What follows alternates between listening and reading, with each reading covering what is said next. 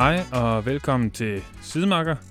Mit navn er Mads, og i dag skal vi høre en rigtig spændende episode med Julie Let, OL sølvmedaljetager og uendelig mange gange Danmarksmester på diverse distancer. Og det er faktisk hendes første podcast, så det er jeg jo sådan set lidt beæret af. Øhm, og jeg må egentlig også indrømme, at jeg skulle lige i gang på den her podcast. Jeg var sådan lige lidt rusten til at starte på. Øh, måske også sådan lidt starstruck og nervøs, men øh, det endte faktisk ud med en, en rigtig god snak, hvor vi øh, især gik helt vildt meget i dybden omkring alt det her omkring OL. Øh, og både det med, at det jo først blev udskudt, og efterfølgende så blev, var der jo egentlig også øh, enormt stor uvidshed i forhold til, om det overhovedet ville blive afholdt. Øhm, og det kan man jo næsten kun prøve at forestille sig. Det er umuligt at forestille sig faktisk, og øh, hvor meget de her atleter, der skal til OL, de lægger i det, og øh, hvor meget stress og øh, alverdens ting, der følger med, når at øh, alt det, du har kæmpet for i mange, mange år, det øh, måske ikke bliver afholdt eller bliver udskudt. Øh, alle dine konkurrencer, som skulle gøre dig klar til det her, de bliver aflyst øh, på stribe. Øhm, og der er Julie faktisk virkelig ærlig omkring, hvor, hvor svært det, det egentlig var. Øhm, og det synes jeg egentlig, der kom, der kom noget virkelig spændende ud af. Øh, så det kan I øh, glæde jer virkelig meget til. Øhm, det er også det, som jeg synes, øh, det her podcast-format det kan. Det er, at man kan få lov til at gå i dybden med, med noget, som øh, man ikke lige kan komme, komme ud med på 5 minutter, øh, som man måske kan få i et, øh, et tv-indslag. Øh, så ja, det er klasse. Ellers så, øh, ja, så sidder jeg her søndag aften. Mig og Anne, vi har lige været nede og få en, en burger, fordi øh, Anne har været ude og køre, køre tri i dag, så det skulle fejres, og hun, øh, hun kørte skide godt, så det var sejt. Ellers så kan jeg fortælle, at øh, i går løb jeg 17 minutter. Så det, det er, nu må vi se, hvad det bliver til. Ellers øh, af ting, som måske er mere spændende, øh, så øh, har jeg faktisk været nede øh, og hentet en pakke. Øh, og i den pakke, der var der øh, en masse fede ting fra øh, det mærke, som der hedder 1216. Øh, det er øh, et øh, mærke, som laver cykeltøj, men også øh, masser af sådan noget casual wear. Øh, de har faktisk sådan øh, noget 250 forskellige øh, produkter. Øh, øh, så, så der er virkelig, virkelig meget at, at vælge imellem. Øh, men det er sådan, jeg skrev faktisk til, til Søren fra, øh, fra 1216 her for noget tid siden, om ikke vi skulle øh, finde ud af noget. Og øh, jamen sådan lidt frem og tilbage, og så blev vi egentlig enige om, at det, øh, det synes han kunne være, kunne være fedt. Så øh, vi har egentlig lavet en, øh, en aftale om, at han er, øh, er sponsor her på, øh, på, øh, aftale, på afsnittet i dag og, og på de næste øh, par stykker. Øh, 12-16, som øh, man selvfølgelig også skal kalde det, det kommer egentlig navn, det kommer af en øh, 10 km rekord, som øh, Brian Holm sat øh, tilbage i 82, hvor han kørte øh, ja, 12-16 øh, på en 10 km. Øh, og der er jo perfekt synergi i det, fordi ham har vi jo allerede haft her på, øh, på podcasten. Øhm, og som sagt, så, jamen, så er det jo det er både cykeltøj, men det er også det her lækre casual wear. Så faktisk sådan lækker, i gamle dage vil man nok kalde det jogging set. Øhm, det tror jeg ikke, man kalder det længere. Men det er i hvert fald lækkert. Øhm, ellers så er det jo øh, cykeltøj, som øh, har sådan et øh, minimalistisk design, men jeg synes faktisk, det er, altså, i mine øjne er det et rigtig fedt design. Og kvaliteten er i top. Øhm, og øhm, de har, altså det er virkelig, virkelig lækker cykel, så jeg har nået og, øh, at prøve at komme ud og cykle lidt i det, og var meget imponeret. Øh, virkelig gode, især bipsene, var, de sad sat med godt, øh, og det, det er svært at finde øh, gode bips, men det her, det var virkelig nogle af dem. Jeg er også heldig, at jeg har fået lidt, med til, øh, lidt tøj med til Anne, som øh, hun lige skal have prøvet her i løbet af det næste stykke tid, og så tænker jeg egentlig, at vi kommer med sådan en lille Jamen sådan lille, hvad hun synes om det, fordi øhm, en ting er, at det kan være svært at finde gode øh, bib shorts som, som mand, men det kan være øh, måske endnu sværere for, øh, for kvinder. Så, øh, så det, øh, det kan I se frem til. Øh, derudover så øh, er det faktisk sådan, at øh, Søren han har været så venlig at lave en øh, rabatkode til, øh, til jer, der lytter med. Så hvis I går ind på 1216.dk, øh, Øhm, øh, og det er, ja, det er måske nemmest bare at google det, men øhm, i hvert fald ind på hans hjemmeside, ja, der kommer selvfølgelig også link øh, alverdens steder. Og så når du skal betale, så skriver du bare øh, koden 12.16, og så får du, øh, så får du lidt rabat med. Derudover så har øh, de også lavet en helt vildt fed Tour de France t-shirt.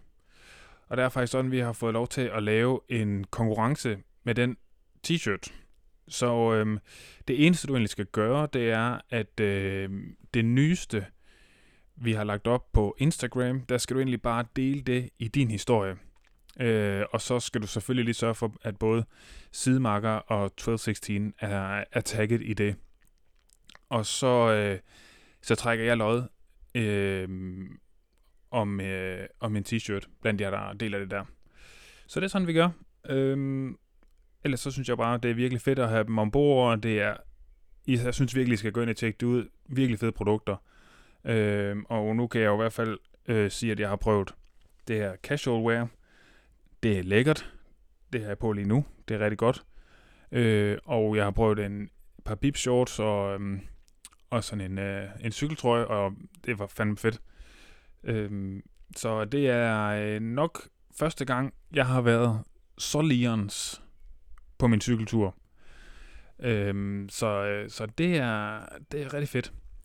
Men ellers, øh, kære venner, læn jer tilbage, eller øh, ja, i hvert fald nyd den her øh, episode med, med Julia Let. Jeg synes, øh, der kommer nogle der kommer nogle spændende øh, perspektiver, og hun, øh, ja, hun var gavmild med sin tid, og gavmild med sit, øh, med sit, ja, altså hvad hun har oplevet. Så øh, det kan I virkelig glæde jer til. Og øh, jeg synes egentlig bare, at vi siger go på den. God fornøjelse.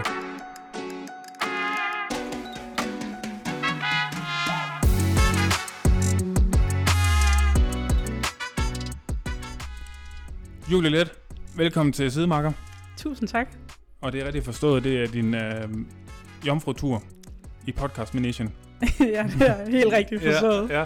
ja, det ser jeg som en stor ære. Jeg er meget glad for, at, øh, at det er sidemarker, det blev. Øh, men jeg tænker lige, øh, Julie, jeg sad lige og kiggede igennem, øh, da jeg ligesom skulle forberede det her. Kan det passe, du har 16 DM-titler, og to EM-titler, og en OL-sølv? Ja. Ja, det, det tror jeg. Jeg har ikke helt tal på øh, DM og sådan noget, men, øh, men jeg har i hvert fald to Europamesterskaber og en OL-medalje. Ja, ja, fordi jeg gav op, da jeg skulle prøve. Jeg er ikke god til tal, så det er lidt til skulle prøve. Og så hvis man skulle kigge sådan generelt podiepladser, det gav jeg op på. Men jeg, altså, det satte med mange. Ja. Og, øhm, og altså den første tilbage i syv. Ikke, kan det passe? Junior bane ting, synes jeg så. Ja, det tror jeg godt kan passe måske sådan to kilometer eller noget. Ja. Syv. Ej, syv, er det ikke lidt tidligt? Jeg synes også, det var tidligt, men det, det stod der. Måske faktisk er lige før, det er en elite i syv. Mens jeg var ung. Ej, jeg ved, jeg ved det ikke. jeg ved det ikke. Ej, jeg cyklede jeg så tidligt, det tror jeg ikke. Helt ungdoms-DM ja, kørte jeg. Mit ja. første nogensinde. Ja, ja, ja. Men jeg ved ikke, om vi var over tre til start, så jeg ved ikke, om det tæller helt. Åh, oh, det gør det. Alle medaljer tæller. Du kan se, hvor mange, nu sidder vi her ved Jakob, som laver sidelinje, du kan se, hvor mange medaljer han har lægge derude. Ja. Jeg tror ikke, han øh, deler op, hvor mange der var med. Nej, nej, det er rigtigt. ja, Fedt. det kan godt være, at det så passer, men så har det været sådan noget børne-ungdoms. Ja. Dem havde jeg ikke lige talt med i det hele taget. Nej, nej, okay, det er også fair nok. Ja. ja der er ellers også mange. Men øh, Julia, sådan et lidt, øh, et lidt blødt øh, spørgsmål at starte på. Sådan din absolut øh, perfekte dag på en cykel. Hvor, øh, hvor, skal den, øh, hvor starter vi? Er det er fra Aarhus af, eller Girona, eller hvad snakker vi? Og jeg ved egentlig ikke, for mig behøver det egentlig ikke være enten eller. Der er ikke en perfekt øh, rute, tror jeg. For mig handler det lige så meget om vind, vejr og selskab. Nok mest af alt en, ja. en, en dag med godt hul i kalden til benene, men måske mest af alt bare øh, med dejligt selskab. Øh, uh-huh. Og så en god lang tur. Ja, ja. En, helt, en helt lang en. Hvem, sol, hvem skal du have med? Åh, oh, en, en god veninde måske, der cykler, eller øh, ja, alt, et godt selskab. Jeg kunne også øh, køre med min partner Lasse. Ja, det kan du men, øh, Ja, jeg kan godt lide... Øh, I dag har jeg lige været på tur med Birgitte Krogsgaard, som er en af mine gode veninder. Ja, ja. Øh, og i Girona har jeg trænet rigtig meget med Emma Norsgaard. Ja. Og øh, ja, det ved jeg ikke. God veninde. Godt ja, være. Amalie Didriksen er jo også... Ja. Ja. Vi har også fået kørt en masse... Ja. En vanvittig mange tømt tanken ture sammen. Øh, det er fedt. ja. Men øh, bagerstop, ingen bagerstop. Jeg er ikke, det handler om alt efter, hvad træning jeg får. Jeg er måske ikke den største bagerstopstype altid. I off-season er jeg rigtig god til det. Ja. Men det er måske noget med at komme igennem turene. Øhm, Det er selvfølgelig. Nede i Spanien er mig og Emma svært glad for en lang tur med et, øh, et boxstop, som er en, øh, en, en sandwich med en omelet i. Ah, smager ja, ja, ja. Dejligt, og så en ja. god kaffe til. Ja, ja, ja. ja. Det kan noget. Ja, ja den kender jeg godt. Jeg har også selv boet i Spanien på et tidspunkt. Jeg kender den nu meget godt. Ja. Den er god. Den dur. Og hvad, hvad for en kaffe skal du til? Øh, enten en øh, flat white eller bare en sort kaffe. Modtaget. Så når, øh, nu snakker vi jo også sådan lidt off-season. Det, det er sådan en klassisk off-season tur. Men hvad, hvis du nu ikke skal cykle, hvad vil du så i din off-season, hvad kunne være, hvad er sådan top Top. aktiviteten? Jeg tror altid, jeg tænker på sådan top-aktiviteter, men mest af alt øh, går det egentlig ud på at catch lidt op på normal life og se Ja. øh, de mennesker, som jeg nok ikke har fået set med øh, vanvittigt mange rejsedage og travl Ja. tid. Ja, Øh, ja. Så brug tid med de mennesker, som jeg godt kan lide, og som jeg ikke har tid med. Hvis jeg kunne, ja, jeg ved ikke. Det, har, det er mange år siden, at jeg har haft sådan en vild off-season, hvor jeg har gået i, i byen hver weekend. Det er vist, øh, så skal vi en del år tilbage efterhånden. Ja, okay. Men jeg er også, jeg føler, at jeg begrænser mig så meget øh, på den slags i, i løbet af sæsonen. Jeg drikker mig ikke fuld hver weekend, men hvis jeg har lyst til et glas vin, så tager jeg et glas vin, og det er sådan, det skal være. Lige præcis. Der skal være plads til den vin. Ja, præcis. Ja. Men nu snakker vi lidt om det lige før. Øhm, sådan, øh, det var tidligt, den første medalje der. Men hvordan, hvordan starter din cykling, dit liv med cyklen? Ja, det starter jo faktisk med, at jeg laver atletik Ja. på ungdomsplan. Ja. øhm, og løber øh, mellem- og langdistance og får en akillesenskade. Åh, oh, den kender jeg. Ja, Ja. ja, det sker. Ja. Øh, og så begyndte jeg bare at cykle lidt for at holde mig i form. Ja. Og min far cyklede, da han var ung, og han havde svoret, at der ikke var nogen af hans, nogen af hans børn, der skulle cykle. Øhm, men min lillebror begyndte at cykle i klub, og øh, ja, så kom jeg bare med ved et tilfælde en dag til træning. Øh, og så øh, ja, havde jeg et stykke tid, hvor jeg cyklede lidt og løb lidt, og var det egentlig et supplement til hinanden, men i sidste ende var det øh, nok både, hvor der var mere talent, men egentlig også, hvor jeg følte mig mere tilpas og, og rolig. Jeg Ja. ja. husker mig selv som, selvom at det var ungdomsplan, øh, jeg lavede, jeg dyrkede øh, atletik og løb på, blev jeg meget øh, nervøs. Altså, det var ikke altid en behagelig oplevelse for mig at være, Okay. lave konkurrence, øh, hvor at jeg nok kunne vende det til en anden form for være mere spændt Ja. i cykling. Øhm, jeg var bare dygtigere til at ramme det rigtige spændingsniveau, og det gjorde det jo nok også bare mere behageligt, inden Ja, ja. At, at jeg skulle konkurrere. ja. Hvad, hvad tænker du, er der no, har du kunne finde frem til, hvad der ligger bag? Er det noget, du har en eller anden idé om, eller? Nej, jeg var også, jeg var jo ekstremt ung, Ja, ja, ja. altså sådan, øh, ja, jeg ved det ikke, jeg husker bare sådan noget, øh, gå og være øh, virkelig, øh, have det virkelig dårligt hele dagen i, Ja. I don't know, 7. klasse eller et eller andet, Ja, fordi ja. jeg skulle løbe et, en 800 meter øh, ned på Aarhus Stadion til et, sådan et tirsdagsstævne. Ja. Øhm, Men så det tog jeg lidt glæden af det på Ja. en eller anden måde. Det kan jeg fandme godt forstå. Det er, men det, er nogle gange, så kan man nogle gange forvikle sig selv ind i sådan en, en ting, sådan op til konkurrencer, og så er det måske bare det der med sådan at skift, hvor altså, så kan man starte på en frisk på en eller anden måde, der så gør det nemmere. Ja. Ja. ja, jeg har aldrig tænkt over, hvad det var, men jeg havde Mm. det aldrig, og ikke at jeg ikke... øh, Jeg havde bare en meget stærkere følelse af, at hvis der var et løb, jeg gerne ville, så blev jeg spændt. Altså jeg var nervøs, men til det punkt, pu- ligesom til det punkt, hvor jeg vidste, at det var en nervøsitet eller spændthed, som Ja, gavnede mig. ja, ja. ja. Fik mig til at performe bedre. Ja, ja, ja. Okay.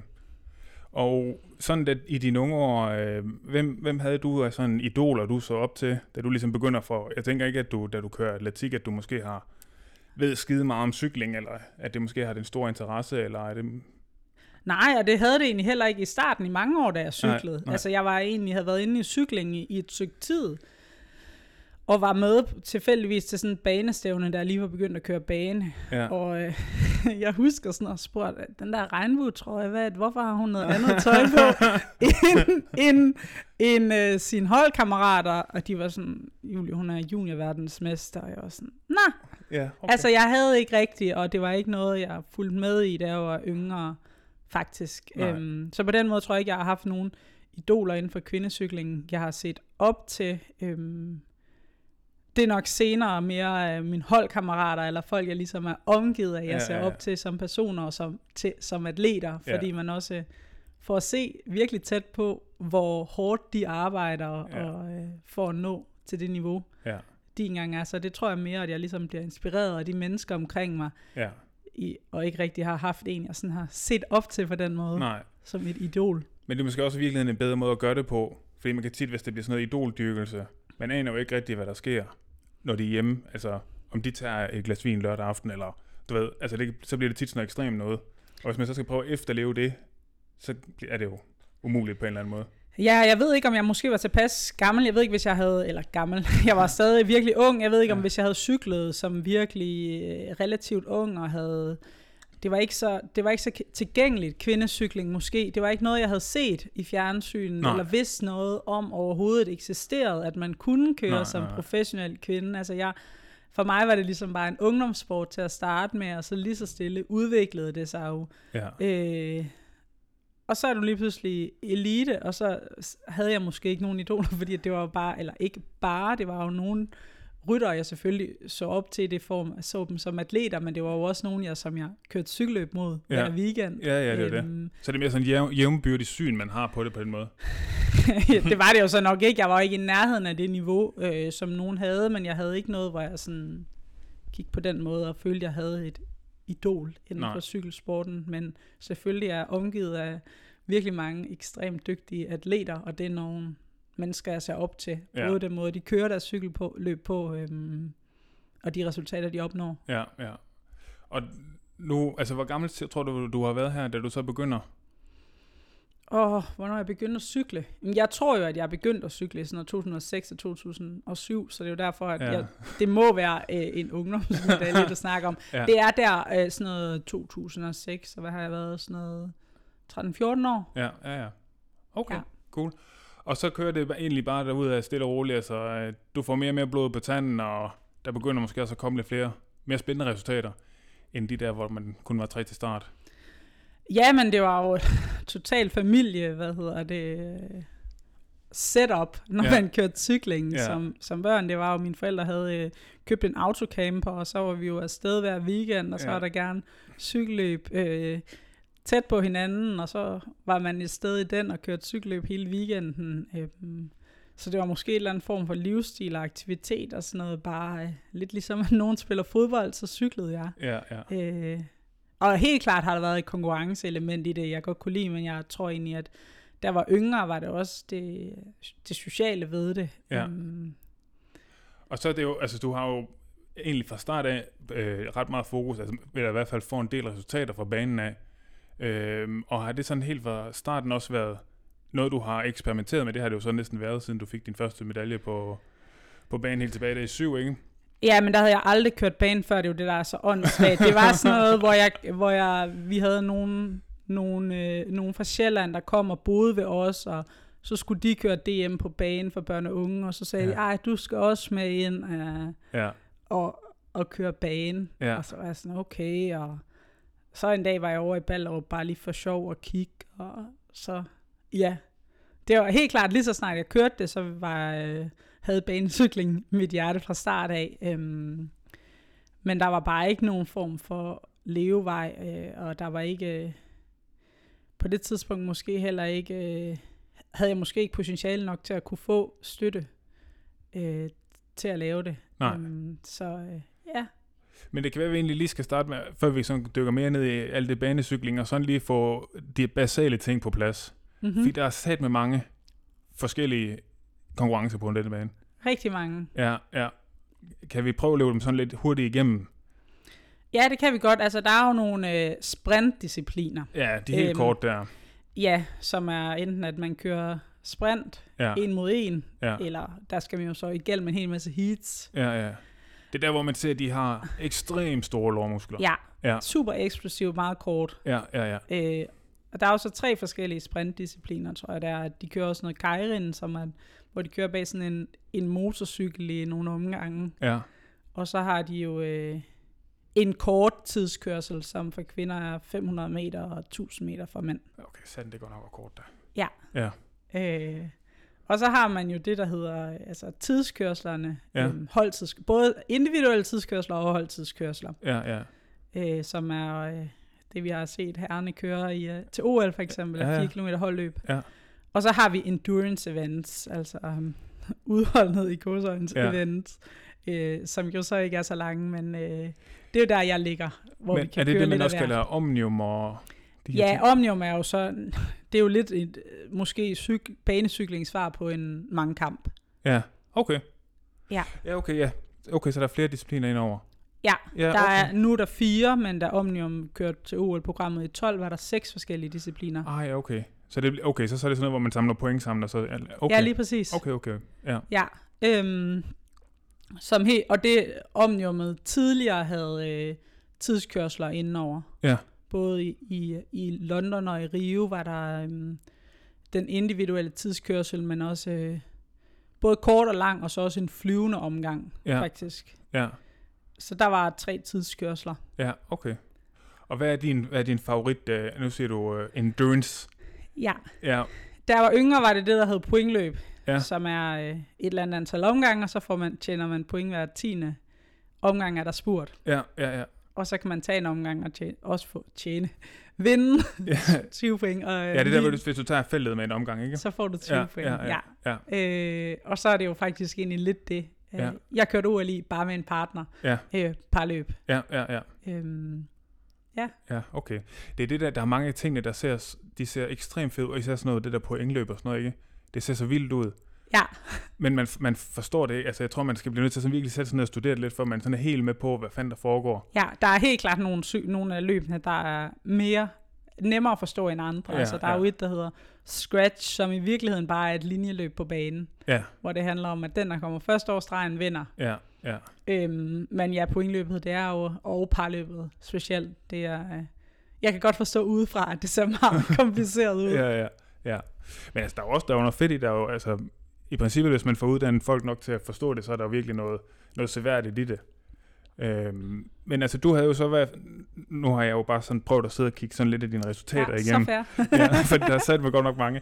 Øhm, men altså, det virker som om, at du sådan de første år har et sådan fokus på banen, sådan, at det er der, du tænker, det er der, det, det er der, du skal have nogle medaljer, og virker som om, du er ude til nogle internationale stævner og sådan noget.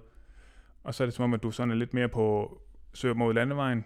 Er det rigtigt forstået? Ja, det er helt rigtigt. Ja. Øhm, ja jeg, jeg kører jo bare banen ved siden af, jeg, ald- jeg kører aldrig ikke landevej. Nej, nej, nej, det er med, Øhm. men det gør, altså, det gør de fleste vel har. Der er vel de færreste, der kører rent, altså medmindre man er de der... Men, men ja, britterne for eksempel har jo egentlig ikke rigtigt så meget landevej Nej, okay. omkring deres programmer. Øhm, men, men ja, jeg havde bare, for det første var måske øh, omniumet passede mig ikke så godt. Nej. Jeg ville jo ønske på det tidspunkt, at i 8 var pointløb på, øhm, på OL-programmet. Ja. Det blev juniorverdensmester med i i 2010, Ja, men så blev det taget af OL-programmet. Øhm, ja. ja, det var selvfølgelig ærgerligt, men Ja. ja. sådan er det jo, og det var måske ikke, øh, nu skal jeg ikke komme her og sige, at jeg kunne noget, men det var jo den disciplin, jeg virkelig godt kunne lide som yngre, øhm, men jeg faldt en ekstremt stor glæde i at køre banen. Øhm, man kom så ud på landevejen og kom på nogle hold, og ja, kunne Men- egentlig godt lide det også. Ja, fordi det handler vel også om, at man kan finde et hold, der giver en i går så en lov til også at have et banefokus, fordi det, uanset, altså det må jo tage noget, noget tid fra landevejen. Ja, helt klart, helt Ja. klart. Øhm, men ja, hvis man kører det på et relativt ikke seriøst niveau, så er der jo plads til, at man bare hygger sig lidt med det ved siden af. Ja, øhm, Ja, ja, okay. Så hvornår får du ligesom, øh, hvornår begynder du at have de her tanker omkring at sådan få, altså øh, tage cykling som en profession, tænke at det, det skal være min levevej? Ja, det er, det er et rigtig fint spørgsmål. Øhm, jeg ved ikke engang, om det var det, jeg tænkte. Nej, Jeg tænkte ikke, fordi det var der egentlig ikke så mange, der gjorde. jeg havde bare lyst til at blive ved med at cykle. Ja. Øhm, og øh, det var nok mere sådan de ting, jeg gerne ville opnå, og de ting, jeg sådan brændte for, og så lige pludselig, så, så sidder jeg her og har gjort det i Ja. Plus 10 år, øh, og det er lidt vanvittigt egentlig. Ja. Ja. Ja. Ja, det var ikke sådan, jeg har aldrig sådan tænkt, at jeg drømte om at blive øh, professionel cykelrytter. Så det her med at være sådan en eller anden ting, der sådan er, altså, du har kørt godt, og så har du fået nogle muligheder, du har greven hen ad vejen. Ja, og det er ikke, fordi jeg altid har kørt godt heller, jeg ved ikke. Jeg ved ikke, der er godt nok mange gange, hvor jeg tænker sådan, wow, ja, vildt, at jeg egentlig blev ved så længe, Ja, som jeg nu engang har gjort. ja. Men øh, ja, ja, mit største resultat kom jo sidste år, så på den måde fedt nok, at jeg blev ved. Ja, ja. Ja, men det er det, på, altså det der med bagklogskabens lys, så nogle gange så giver tingene lidt, lidt pænere mening, ikke? Jo, helt klart. Ja. Så du, øh, du har så den her tid, hvor du så ikke har så meget fokus men, øh, på, på banen, men det bliver mere sådan over i noget landevej. Og så er det så, hvor du begynder at se frem mod OL 20, at du tænker, okay, nu vil jeg måske gerne prøve at se, om jeg kunne lave noget der. Ja, altså det der sker, det er jo, at øh, parløb bliver annonceret, at det skal på OL-programmet i 2020. Ja, Øhm, og jeg havde bare det, jeg ved ikke hvorfor, fordi jeg er egentlig sådan ret meget, øh, nok lidt til den pessimistiske side omkring, hvad jeg kan og ikke kan. Øh, pessimistisk realist, Ja. vil jeg sige. ja, og det har nok været bedre at være en optimistisk realist. Men øh, ja, der var et eller andet med det der, jeg tror, jeg bare smider en sms til Amalie Didriksen, og sådan, det har vores navn ja, skrevet all over it. okay. Hvis jeg, det, det kunne jeg sindssygt godt tænke mig. Ja, Øh, og går jo egentlig bare og venter på, om der bliver, om der kommer et projekt, om Ja. at der bliver fundet noget støtte til, at, øh, at der kan blive et dame parløbsprojekt. På det tidspunkt kører Amalie jo bare, eller hun kører bane alene, og lidt ind over herrenes program, og kørte Omnium i Rio, ja, og var også, øh, det var sikkert også planen, hun skulle have kørt det i Tokyo ja, hvilket hun også gjorde, men Ja. at hun var ligesom lidt alene i det projekt, og så var der ikke andre damer indenover. Øhm, ja, så det var jo bare lidt et uh, waiting game, og se om, at der, der blev et projekt, og de prøvede os lidt af, og vi var ude og køre nogle løb, og så, øh, så tror jeg, det har været en gang i 2018 faktisk, at øh, der blev øh, smidt en... Øh, et projekt efter, eller ikke, Ja. der blev oprettet et projekt, øh, som var støttet af Team Danmark og Sallingfondene, ja, som egentlig gav os, øh, ja, skabte en fed mulighed for os, og jeg tror, at til at starte med var målet, at vi skulle kunne lave en, en top 8 i Tokyo. okay. Ja, det klarer de jo også. Ja, Så, altså, det, så det har egentlig været, været jer selv, der ligesom har fået det en først. Det har ikke engang været sådan et forbund, der har været ude og prikke nogen på skulderen og tænkt, okay, der kunne være noget der. Det har egentlig været jer selv, der har... Ja, den er god nok. hvad hedder det? Jo, jeg tror, de havde også noget at gøre, men jeg havde bare sådan en fornemmelse fra start af, det vil Ja. jeg gerne. Altså, jeg, Ja. jeg rakte selv ud og sagde, jeg har set det her, det, det er kommet på, ja. jeg er interesseret, det vil jeg gerne være en del af. Øhm, ja, Ja, på den måde. Altså sådan, og de, de vidste jo også, at de skulle bruge flere rytter, jeg havde været inde over banen. Øh, men det var på det tidspunkt en relativt lang tid siden, at jeg havde kørt bane, og jeg vidste jo, at niveauet var meget højere. Øh, jeg havde bare sådan en mærkelig, øh, men et eller andet tro på, at det kunne blive til noget. Ja. Øh, og det, det ved jeg ikke, hvor det kom fra, eller hvorfor jeg havde den opfattelse, Nej. men det havde jeg. kæft, det er fedt. Ja, Det er så fedt. Ja. Og, men altså, så, så I går i gang der i 18, I begynder så stille at prøve nogle ting af og sådan noget, og så er det vel også sådan, det er vel relativt kort tid efter det, der også må begynde at gå en eller anden øh, kvalifikationsproces i gang, fordi som jeg, øh, så jeg forstår de fleste olympiske sportsgrene, så tager det lang tid at få samlet de point, man skal, og alt det her. ja det, er, det begynder jo så, eller det vil sige sådan i, i efteråret 17 er jeg ude og køre en World Cup med Trine Schmidt og en Ja. ja. anden med en, der hedder Amalie Winter Olsen, og så Ja. ja. kører både Trine og Amalie havde kørt EM og, og kørt så VM i 18. Ja, Øh, og det var ligesom der, vi skulle vise, at der var et potentiale til, at vi kunne lave et program Ja. eller et, et projekt. Ja. Øhm, så ja, i, i 18 bliver det oprettet, og vi er jo så tre ryttere inde i det.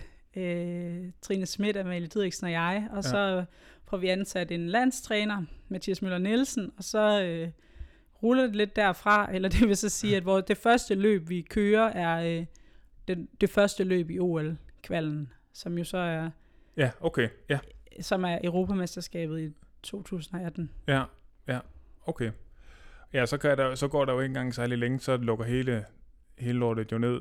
Ja, eller det, det gjorde der jo faktisk, for vi når at køre hele vores OL-kval færdig. Nå, gør I det? Ja, så det er jo det, der har været sådan lidt... Vi, vi starter i, i 18, Ja, med, og det var mit og Amalies første parløb sammen, og vi bliver jo faktisk europamestre. ja. Øh, så det var jo vanvittigt. Fuldstændig sindssygt. Ja, øhm, men ja, vores, vi kører jo løb, måske vores sidste løb i vores OL-kval er vores VM i 2020.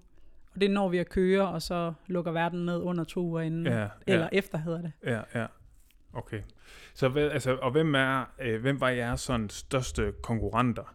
I sådan, hvem, man har vel sikkert altid nogen, man måske ikke lige, da I starter ud, fordi der har I måske ikke lige nogen forventning om, at, at der kan være en decideret OL-medalje på spil, men altså hen ad vejen, så må man jo også tænke, okay, det, det begynder faktisk at kunne ligne noget, og man vinder et europamesterskab, og Ja, ja, det var det jo fra start. Jeg troede på fra start. Jeg havde et eller andet idé om inde i mit hoved, at vi kan komme til OL og køre med en medalje. Og jeg ved ikke, altså sådan, det, det, det, det ligner mig ikke nej, at have den slags idéer. Jeg havde også en tidligere holdkammerat, jeg sagde sådan, åh, jeg vil gerne tilbage og køre bane. Ja. Øh, øh, Giorgia Bronzini, som har været verdensmester både på bane og landevej, og hun sagde, Julie, the level is so high now. I tried already to get back into track racing. Og jeg var sådan, ja, men jeg tror, at det, det tror jeg, det kan godt lade sig give sig. ja, okay, Ja, så det kunne det jo så. Ja. Øh, men i min drømme, eller jeg havde sådan tænkt, måske vi kan sådan forbedre os, og så komme til OL som underdogs. ja, Øhm, ja, men det ødelagde vi jo lidt ved at det køre så godt fra start. Ja, Men alligevel er det jo den, at folk er sådan, det var en overraskende medalje, det havde vi ikke regnet med til OL. Øhm, men vi havde jo ikke kørt et parløb i halvandet år, da vi kører OL, og det er jo Nej. det, der er vanvittigt. Ja, Det er jo det, der gør, at man lige pludselig... Man, du står for startstregen, og du aner ikke, hvad du skal forvente. nej, For vi havde ikke kørt siden VM i 2020. nej, det er også vildt. Ja, Ja, så der, der når faktisk ikke at være noget som helst, altså baneløb op til, at I skal, altså før I tager til Tokyo.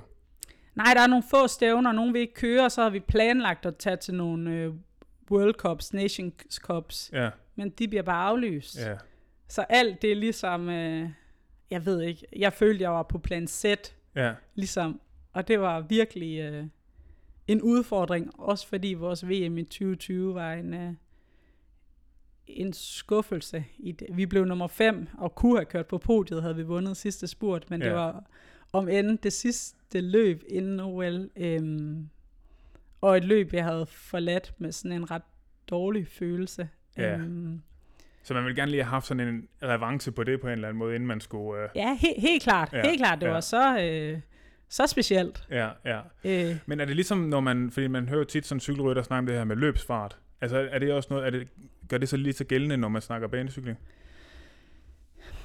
Jeg ved ikke med løbsfart på samme måde, øh, fordi man kan jo alligevel, alt er bare åndssvagt hurtigt inde på banen, Ja, men, ja. og vi kan jo træne bag, bag Derni og køre spurter, men det jeg sådan følte, det var mere sådan den der frygten for, at man sådan er rusten, og det er jo lidt, Ja. Altså det er et ekstremt kaotisk cykelløb. Jamen det er jo det, og der er jo også meget navigeren rundt og sådan noget Præcis, der, jeg ikke? føler, det er lidt mere det, og måske også en idé om, at der er næsten ikke nogen, der har kørt noget Nej. af det her. Ja, det så- sidste halvandet år, så ja. har Ja. de kørt noget. Australierne er mange flere kvinder og kan lave et, et fedt nok dameløb på ja. et Ja. okay niveau. Øh, og der har også været nogle små stævner, men det var bare... Øh, ja, det var bare lige, det var ligesom at starte fra scratch med ja. En ret øh, sindssyg disciplin. Ja, ja, fordi så alle kommer jo egentlig og er på, på en eller anden måde lidt dårligt forberedt. Så man kan måske også lige så godt være, lige så vel som man kan være nervøs for sig selv, og man kan holde sig på cyklen, så er det måske også lige så høj grad, om de andre, de laver alle mulige dumme fejl, fordi de ikke har kørt i halvandet år heller. Ja, eller i hvert fald bare have sådan en idé, når man, man, hvor man lige har mistet the edge, eller ja, Ja, man ja. slet ikke ved. Det er lidt ligesom at føle, at man ikke ved, hvad man går ind til. Vi har kørt et løb mod ja. Ja. nogle øh, juniordrenge. Ja, Ja, sådan et, et par måneder inden OL. Så Ja, det var okay, virkelig shit. specielt. ja, ja. Og det var jo virkelig også et, altså som set udefra, et meget specielt OL. Ja. Øhm, og, øh, og jeg synes jo egentlig, det kunne være meget sjovt sådan lige at prøve at, at, at tage lidt ind i, ja, sådan selve oplevelsen. Der er jo mange, der sådan, øh, som især unge og, og altså sådan drømmer om at komme til OL. Det er jo ganske få, der får muligheden. Mm-hmm. Øhm, så altså, det må, men, men var det måske også en, altså en flad fornemmelse i forhold til den måde, det blev afholdt på, eller var det lige så stor en oplevelse, som du havde håbet på? Åh, oh, mega øh, svært spørgsmål, eller det vil sige, at ja, det havde været mega fedt at være til et, et rigtigt OL, der ja. ikke var, eller rigtigt i gåsøjne, et ja, OL, ja. der ikke var underlagt corona-restriktioner. Ja. Ja. Øhm, altså, det er jo faktisk, at det er det, der ligesom har været min drøm altid, fra ja. da jeg lavede atletik. Ja. Det var, at ja, ja. jeg gerne ville til OL. Mm-hmm. Jeg så OL i 2000, må det have været. Det har været 8 år. Ja. Og så tog jeg hen til atletiktræning og var sådan, ved I hvad? At vi skal, vi, vi skal til OL. Har I set det? Det er ja. for sygt. Ja. Altså, der er sport i fjernsynet hver dag. Ja. Og jeg elskede det. Og jeg var sådan, det der, det er helt, det skal jeg være en del af. Ja.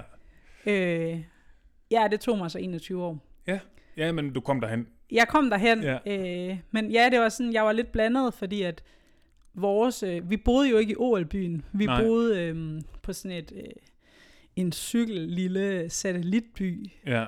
To timer eller noget uden for Tokyo. Ja.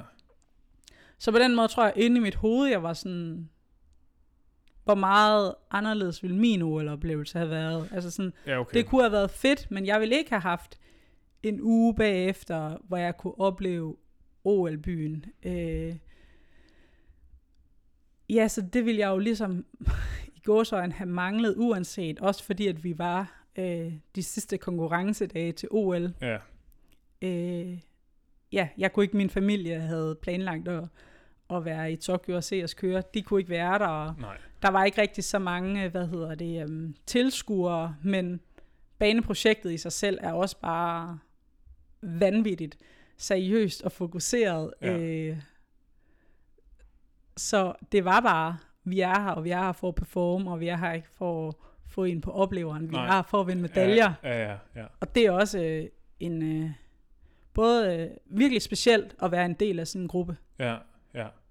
Og hvordan, altså alt det her, man hører meget, at, at man skulle, at man var helt lukket ind i små bobler, og altså, hvad, var det, jeg tænker, der var, var mange ting, der har været ekstremt omstændige i sådan optakten til, eller? Ja, nej, altså sådan, jeg kan også se, at, at, eller jeg har fulgt med nogle gange, og så er der andre, der synes, det var hårdt, at de mest af alt var på deres hotelværelse, hvis der var EM eller et eller andet inden. Og, ja. Altså under corona er sådan, det er ægte sådan her, jeg forbereder mig altid.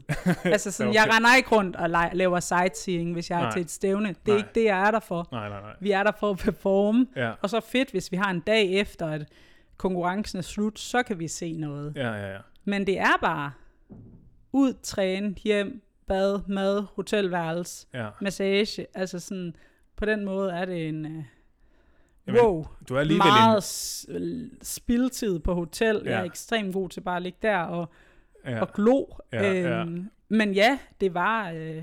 Så du er i forvejen, altså det, når du har været i baneprojektet, har det alligevel været lidt en bobleagtig situation?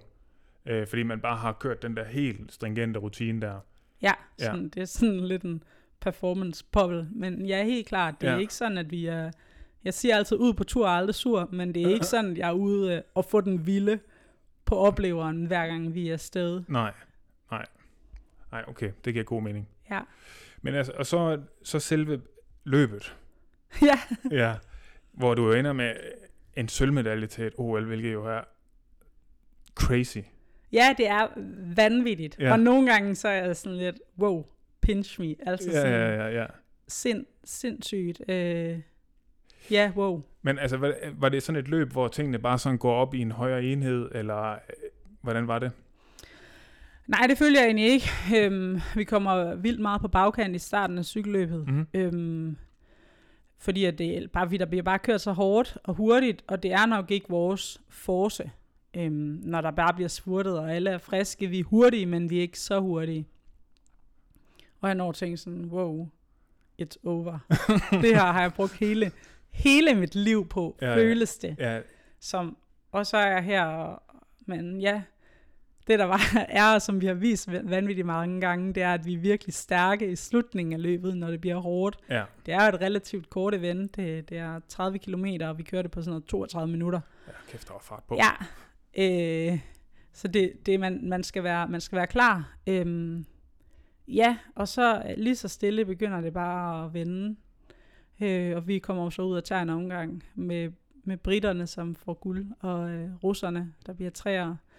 Så ja, det er, ikke, det er ikke et perfekt løb, men jeg tror, det er et løb, hvor vi bliver ved med sådan at tro på det, og også vide, at vi ikke, altså sådan, at vi ikke skal gå i panik, hvis man kan sige det sådan, når tingene ikke går vores vej i starten af løbet. Ja, ja. Fordi at, øh, at det er ikke der, vi brillerer, om man vil. Altså, Nej. det er ikke der, vores force ligger. Nej. At det er, når andre bliver trætte, Ja, så har vi stadig et ekstra gear. Så kan vi stadig spurte, så har vi stadig mere at give af. ja.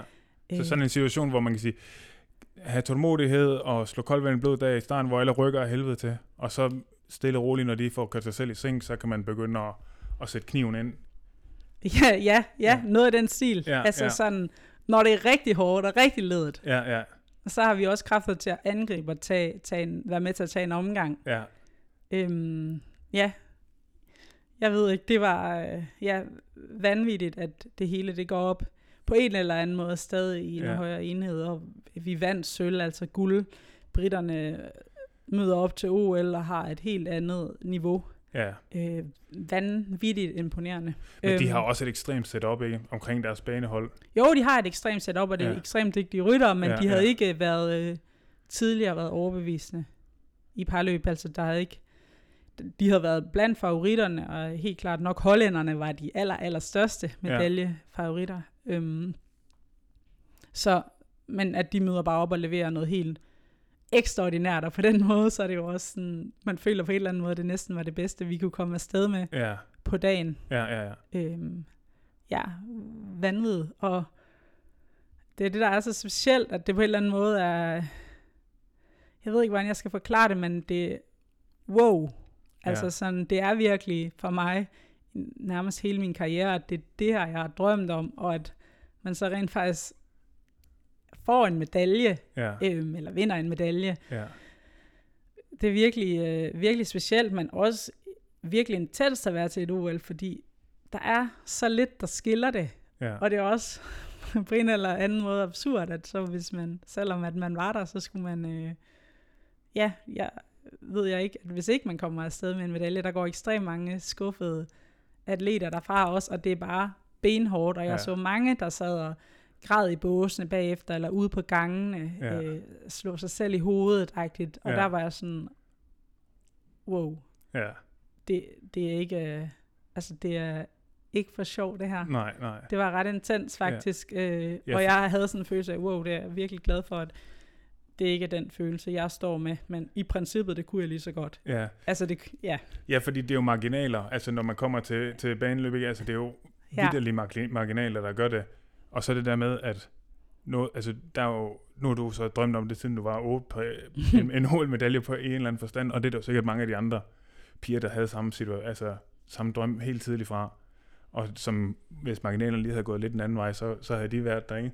Så det er jo virkelig også noget, man skal, skal være ekstremt taknemmelig for på en eller anden måde, at man er endt der. ja, ja, ja, det er jo alting, ja. der sådan, øh, ja, det hele det sådan ligesom, Så var det også den følelse, du sådan ligesom, da, I- da, I, øh, da, da løbet er slut, er det bare sådan en instant sådan, wow, altså som du også selv siger, er det bare den, rammer den der bare sådan lige med det samme, eller, ja, jeg ved ikke engang, hvad jeg, jeg skal være helt ærlig at sige, at det var lettelse. ja, Jeg tror, jeg var ekstremt lettet. Ja. Jeg stod der og følte mig virkelig, virkelig lettet. ja, Og var sådan, fordi det var så intenst. ja, det sidste par år op til ja. OL, og, og specielt det sidste år med corona. Jeg tror, det var både en... Men også sådan en følelse af at føle mig sådan... Jeg ved ikke, hvad jeg skal sige. Sådan... Øh, tilfreds ja, og rolig. ja, Jeg, havde, jeg var helt rolig med, at hvis det var der næsten, at, eller sådan en følelse af, at hvis min karriere sluttede der, så var det sådan, det var. ja, ja, Eller at alt andet ligesom er en bonus. ja, ja, Øh, jeg elske at kunne sidde og sige sådan, åh, så vil jeg bare, det eneste, det første jeg tænkte, det var, så skulle jeg bare prøve at vinde en guldmedalje ja. I Paris. Men jeg følte mig bare stolt, lettet og virkelig rolig. Ja. Og det var ekstremt behageligt at stå i. Og Ja. så øh, specielt i en lidt, en cykling kan jo være, øh, det er en, en individuel holdsport, øhm, fordi at der, er- du vinder ikke et cykelløb alene, men der er ofte kun en, en på podiet. Ja. Øh, og kunne stå og dele det med Amalie, som jeg har brugt så vanvittigt mange timer med Ja. de sidste, ja, de sidste to-tre år op til OL. Det var virkelig, øh, virkelig, virkelig specielt. Og Ja. øh, ja det Ja. ved jeg ikke. Det var, Fedt. en, ja, det var virkelig øh, specielt. Ja. Ja, fordi der er jo, altså som du også jeg, jeg kan virkelig godt øh, forstå din, din følelse af lettelse, også fordi, at tingene bliver skubbet så lang tid, altså det bliver udskudt et år, det har man jo aldrig nogensinde forventet, da man starter øh, projektet. Øhm, og det må også have været hårdt og altså vanskeligt at ligesom holde skruen i vandet. Altså når alting, også det du selv siger, så bliver det en aflyst og det næste, og tingene fortsætter bare med at, at blive aflyst Ja, og så stadigvæk skulle ligesom holde hovedet koldt og holde fokus på det her, og man, altså i princippet var man jo heller ikke rigtig sikker på, at der blev noget Nej. OL overhovedet. Nej, det var så, så intenst. Ja, Øh, og jeg har helt klart ikke været den eneste atlet, øh, der havde det svært Nej. øh, det sidste år. Øh, og jeg, det er jo ikke kun atleter, skulle jeg lige hilse at sige. Det er jo alle mennesker, der havde det. Ja. Ja. Det gjorde noget helt specielt ved os, det vi Ja. var igennem ja, de år. Øhm, men øh, ja, wow. Det var virkelig, virkelig intenst, og jeg havde faktisk endt med at have et forår med både øh, angst og stresssymptomer, som helt klart var trigget Ja. af øhm, bekymring, tror jeg. ja, Bekymring om, øh, og hele tiden, at, at alt hele tiden ændrede sig, og have lagt al, alt sin tid øh, i den, al sin tid, al sin energi, al sin æg i den, ja, i den kurv, der hed OL. ja, Øhm, og så var hele tiden se, at plan A forsvandt, plan B forsvandt, plan C forsvandt. ja, ja, Det hele tiden blevet lavet om. Ja. Øhm, jeg, havde, jeg havde det virkelig, virkelig svært der. Man var heldigvis også åben og var heldig at få, få hjælp og have gode mennesker omkring mig. Øh, og jeg er egentlig heller ikke en person, der... øhm, selvom at, at, at sport er, er hårdt, og det gælder om at ikke at være svag, har jeg ikke været, var jeg ikke bange for at øh, åbne op om, at jeg havde det svært, og blev heldigvis også kun mødt af, af forståelse og hjælp. ja, Øhm, men det var, øh, ja, wow, kæmpe ja. bekymring, og ja, ja, ved at bryde sammen, hvis folk sagde sådan, om der kommer måske ikke OL, og så sådan, jeg Ja. tror ikke, I forstår, hvad det vil gøre ved mig, nej, nej. hvis ikke det OL bliver afholdt. Ja, men det kan man virkelig godt forstå, også fordi, som du selv siger, du har lagt alle æggene i den kurv, ikke? Ja, Øh, og, og al- alting er så mega usikkert. Altså selvom at, at corona var, var ekstremt hårdt for rigtig mange, så er det jo de færreste for hvem, at det hele deres, altså det kunne gå ud over hele deres levebrød, fordi altså du har hele din karriere havde ligesom retning mod det, ikke også? Og, altså det var både dit, øh, det, du skulle leve af, og øh, altså på en eller anden måde var det også det, som der skulle retfærdiggøre alle de timer, træningstimer og rejsedage, som du har haft i tiden op til, ikke? Så hvis man ligesom ikke kunne få lov til at ligesom få krydset den af på en eller anden måde, det ville også være altså næsten ubegribeligt at skulle tænke på.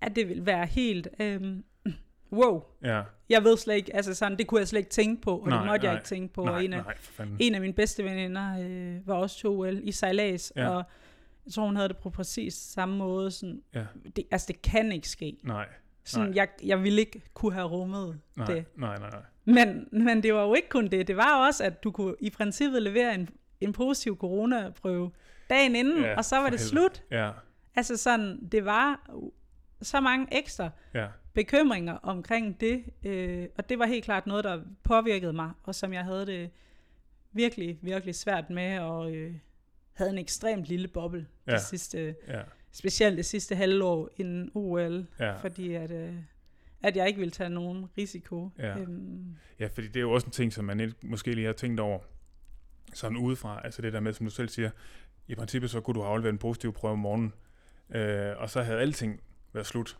Altså så havde du ikke fået lov at komme op og, og, og få forløst det, som du er, altså det har jo været den, ja, det har været antiklimaks øh, sådan for alvor. ja, jeg tror, vi sådan spurgte doktoren sådan, altså, når vi har fået svar på den her coronaprøve, ja. eller er vi safe nu? Ja, Altså, vi var sådan, hvor, hvilken, hvornår er det den, den sidste? Man lavede jo en Ja. ja. spyt coronaprøve hver morgen ja, ja. til OL, og vi var sådan, er vi good to go nu? Altså, ja. sådan, det var virkelig den, Ja, den følelse. ja, Øh, men ja, ja, så det er jo, det er jo bare, og jeg tænkte så, ja, til vinter-OL der, da der lige pludselig kom omikron, som var bare ja, helt åndssvagt smitsom, så tænker jeg, wow, wow, jeg havde simpelthen så ondt af det ekstra stress. ja. Ja, som, shit, øh, mand. ja, så, så vanvittigt. Ja, fuldstændig vanvittigt. Ja, Ja. Så, altså, det er jo også lidt, altså, det er jo, du har egentlig været meget god til sådan lige at beskrive, altså, følelsen der, som man står med bagefter.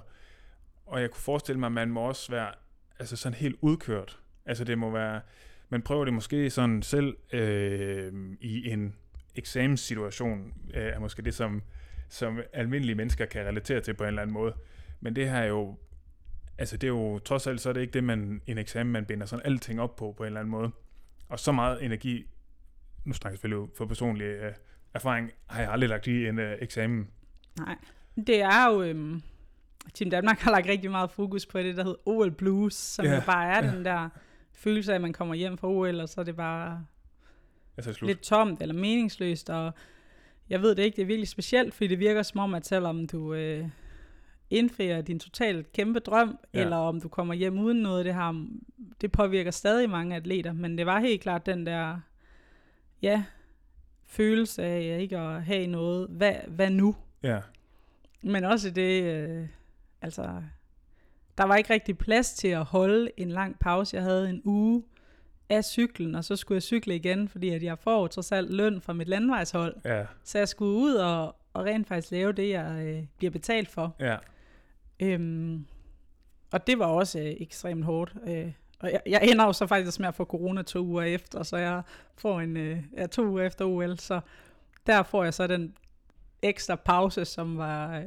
totalt givende, ja, men også øh, lidt stressende der, så skulle I i gang igen. Øhm, men, men jeg er helt klart et, et, et tomrum, øhm, som jeg så, øh, ja, min partner Lasse var også, ja, det jo ja, det. han har ja. også to OL, og Ja.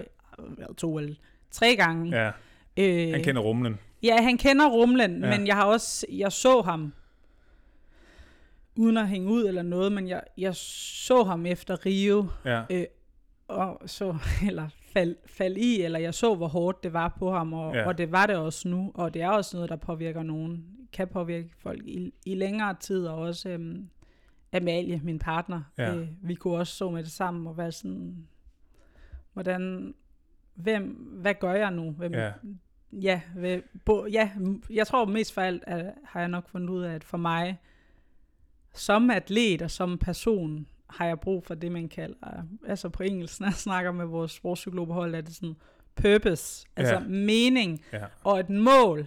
Ja. Altså en grund til, at jeg gør det, jeg gør. Ja. Det er jo ikke sjovt hver dag at være elite cykelrytter, og der er jo et tidspunkt, hvor det går fra at være en hobby til også at være et job. Ja, Men, og det sagt også gjort, at, at det er surt nogle gange. ja, ja, Og der er specielt det sidste år inden OL, og sådan noget var der også, øh, hvor der var mange gange, jeg også skulle på cyklen, hvor jeg ikke altid havde lyst, men Ja. hvor man jo så gør det, fordi man arbejder hen mod nogen, noget, ja, ja. og noget stort, og ved, at det, man gør en forskel. Ja.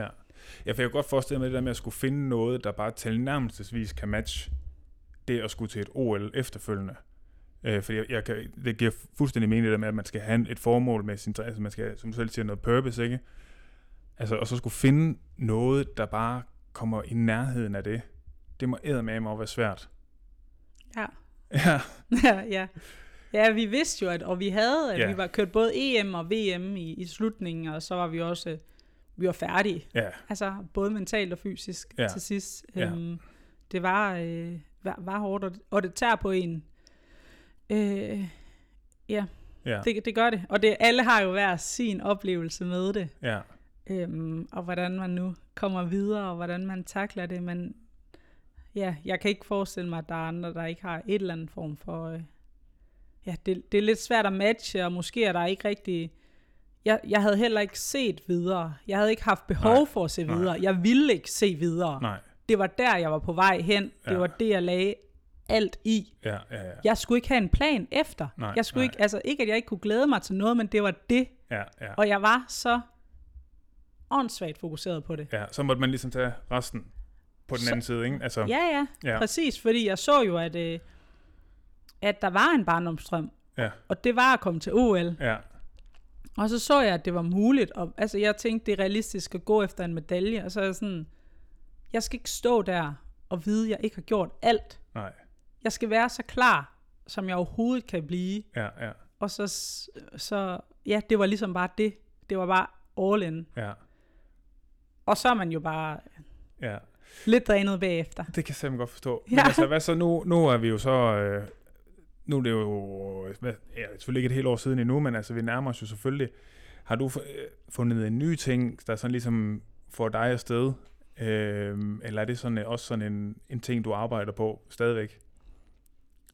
Ej, det, det, det arbejder jeg på, og, øh, og har måske lige været lidt... Altså, jeg, havde, jeg arbejder også på at lave nye mål, og har Ja. også nogle mindre delmål. Havde nogle her i forårssæson og andet, ja. øh, og helt klart noget, øh, jeg måske i endnu højere grad blevet opmærksom på, på hvor vigtigt er for mig, øh, for ligesom at det hele giver mening. Ja, ja, Øh, men ja, nogle, nogle, nogle nye udfordringer at jeg øh, kører på. Måske er lidt mere fokus på landevej nu. mm-hmm. Øhm, men mest af alt tror jeg egentlig, jeg havde lyst til at øh, i år også at finde noget glæde og ligesom blive forelsket i cykling igen, hvis Ja. man kan sige det sådan. Altså, Ja.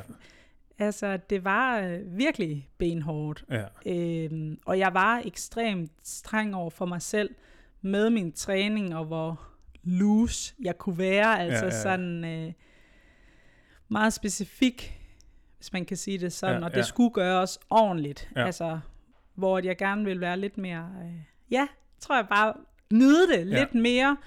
Øh, vide, at det godt er muligt, at, at jeg kan køre den tur med de intervaller sammen med andre, og så er Ja. der måske ikke lige præcis 15 minutters pause imellem, og så bliver det ikke kørt det helt perfekte sted, eller noget i den stil, og det kan stadig godt lade sig gøre. ja. Øh, det tror jeg egentlig var ret vigtigt for mig, sådan at komme ind i den trummerumme igen, hvor det er lidt... Der er ikke, at jeg ikke nød det, og rejsen fra mod eller gøre alt specifikt, men jeg vil gerne øh, finde en anden glæde ved Ja. ja. det igen. Den er også begrænset, ikke? Altså, hvor længe man kan være i det Ja, der. helt klart. Ja, ja, den kan man sgu ikke øh, holde til for evigt. Der er måske også, altså nu nævnte du også selv lidt det der med, øhm, at, at øhm, efter, hvis du, hvis du kunne få lov at opleve det her, og få det her, komme i mål med det her, så ville det ligesom være, hvis det så var det sidste, du, du fik gjort, så ville det også næsten være okay. Tror du, det kommer til at give dig sådan en, altså sådan, øh, en, en frihed på en eller anden måde, når du kører, kommer til at køre fremadrettet? Øh, måske noget, du allerede har kunne mærke sådan, måske tør tage nogle flere chancer, fordi altså, hvis du går kold, jamen du har en OL-medalje på en eller anden måde.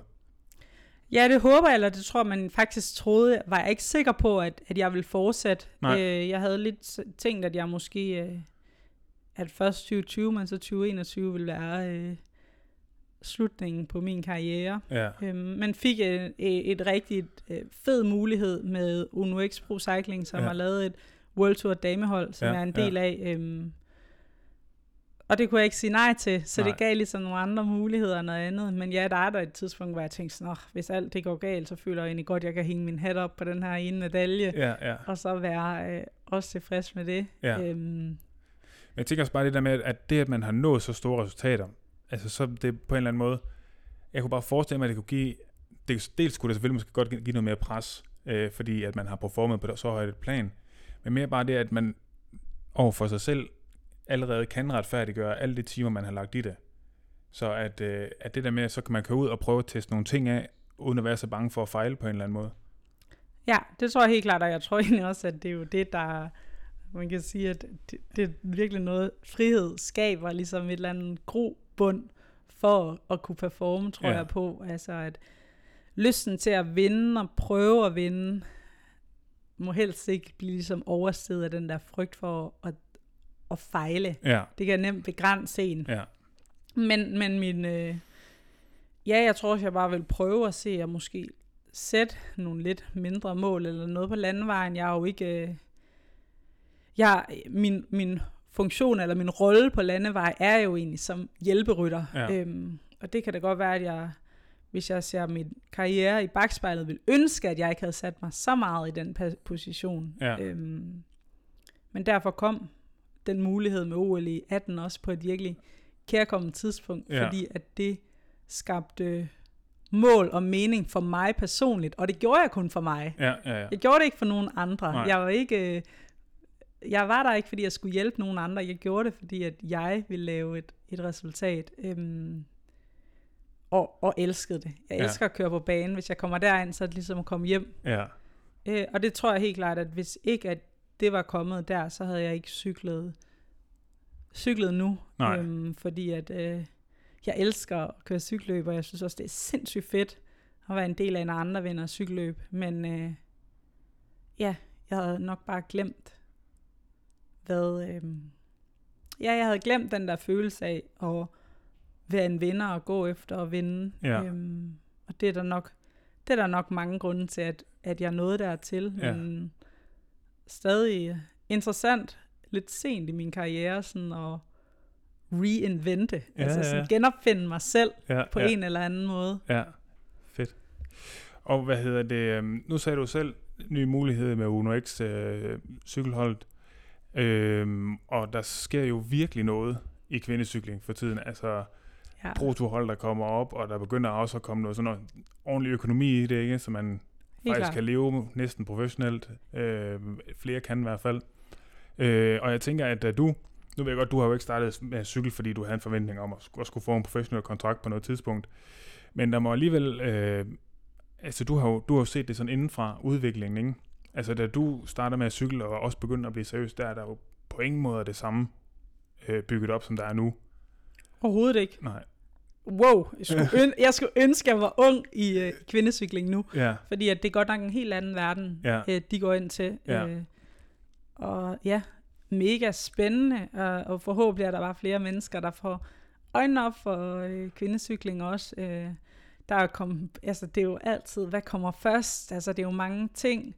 Hvordan får vi en større bredde? Nå, men det er lidt svært, hvis ikke at der er nogen, nogen form for økonomi i det, fordi altså, i mange år var der halvdelen af feltet, over halvdelen af feltet jo havde også andre jobs ved siden af, Ja, eller ja. andet, ikke for at kunne få det til at, at, at løbe rundt. Og det er klart, at, at hvis det kun er en, øh, en brøkdel af feltet, der er fuldt professionel, så er der også bare et, et kæmpe niveau forskel. ja, Øh, og så samtidig er det også, hvor kommer pengene fra? ja, Det skal komme fra sponsorer, men hvad kommer først? Kommer de først, eller kommer eksponering først? ja, Der er sindssygt mange ting, men det er inde i en øh, ekstrem positiv og interessant udvikling Ja. med øh, et niveau, der bare stiger, og også et, øh, en bredde, der stiger. Ja. I, et, altså et, en bredde i eliten, ja, ja. der bliver større og større. Ja. Øhm, og jeg kender mange kvindelige cykelrytter, der bare har sagt sådan, wow, de her tal, altså hvad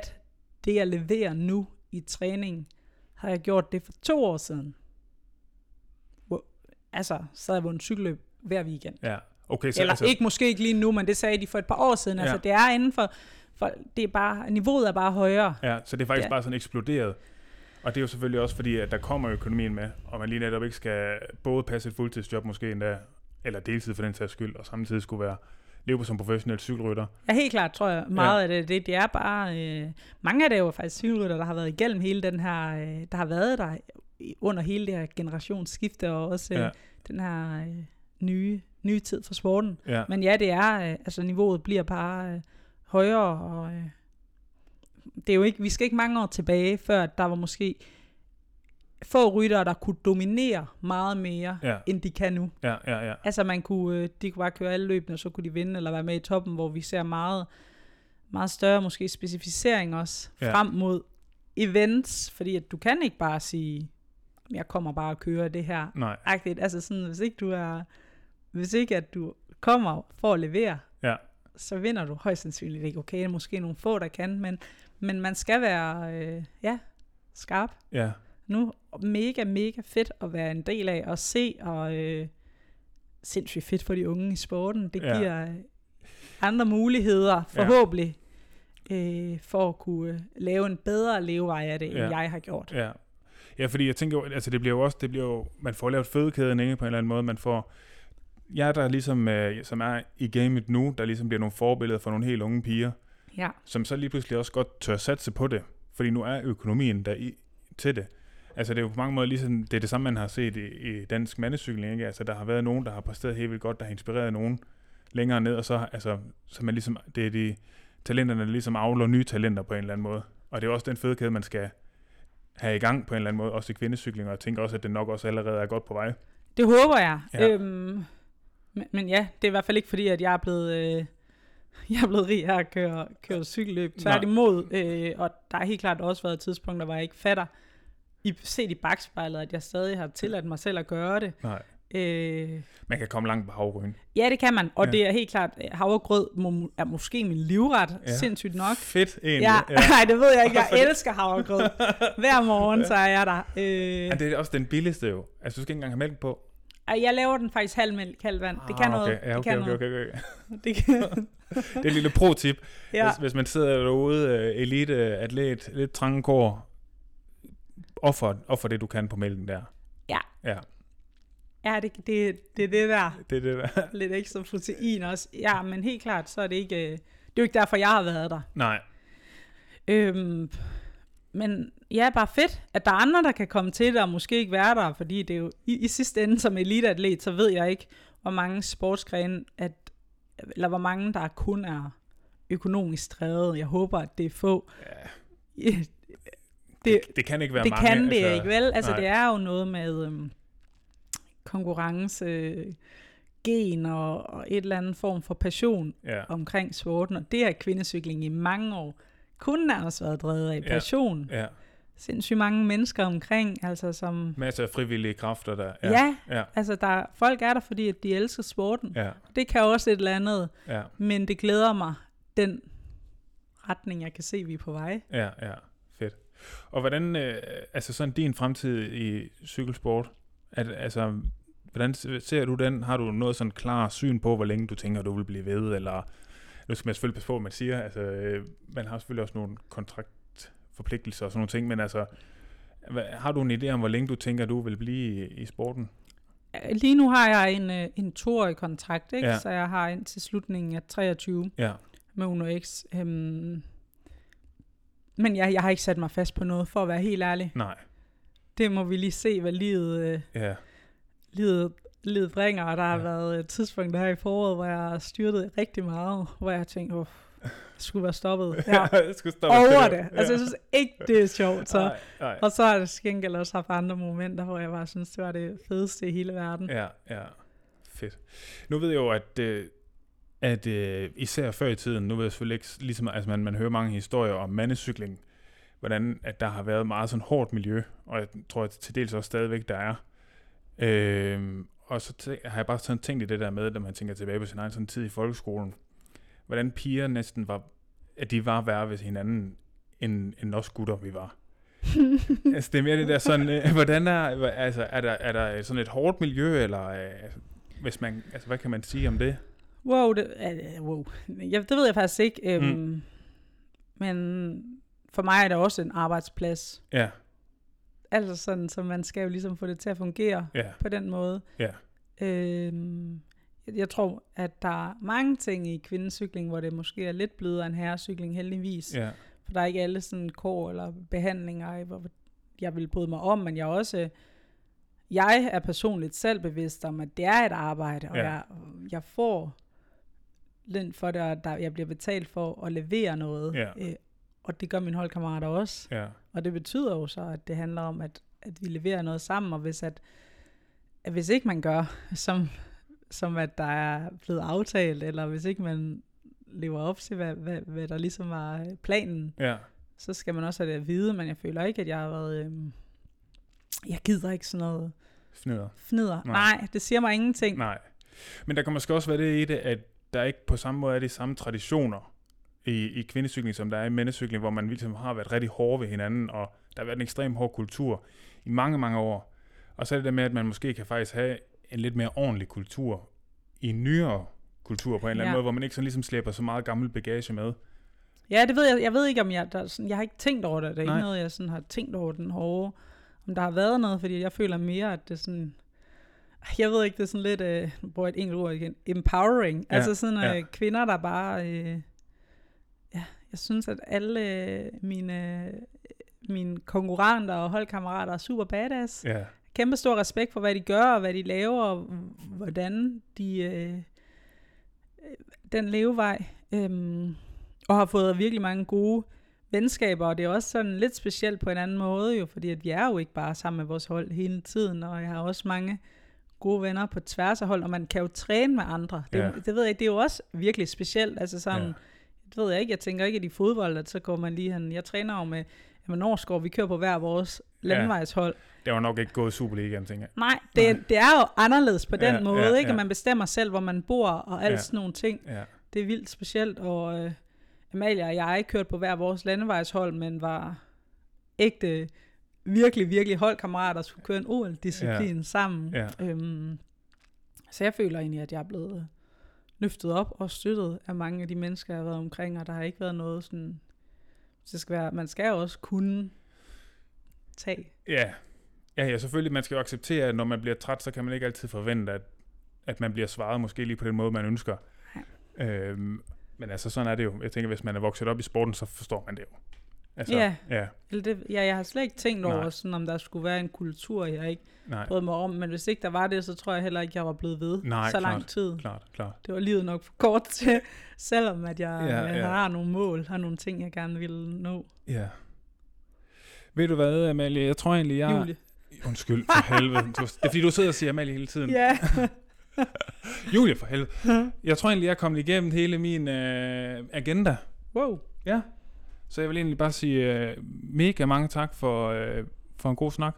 Det har været super interessant at høre også. Øh, især alt det her omkring OL, det synes jeg var øh, vanvittigt at høre om. Altså, det er jo næsten ligesom, man var der selv. Øh, altså det der med følelserne, man, man går igennem der, altså, det, er- Ja, det var en, en intens oplevelse. det er jo det. Lige præcis. Ja, jeg har snakket rigtig meget, føler jeg. Nogle gange er jeg ikke til at stoppe. Jamen, det er så perfekt. det, det, det er helt perfekt. Det gør det kun nemmere for mig. Det er helt perfekt. Men øh, Julie, tusind tak for i dag. Selv tak. Det var hyggeligt. Det var det.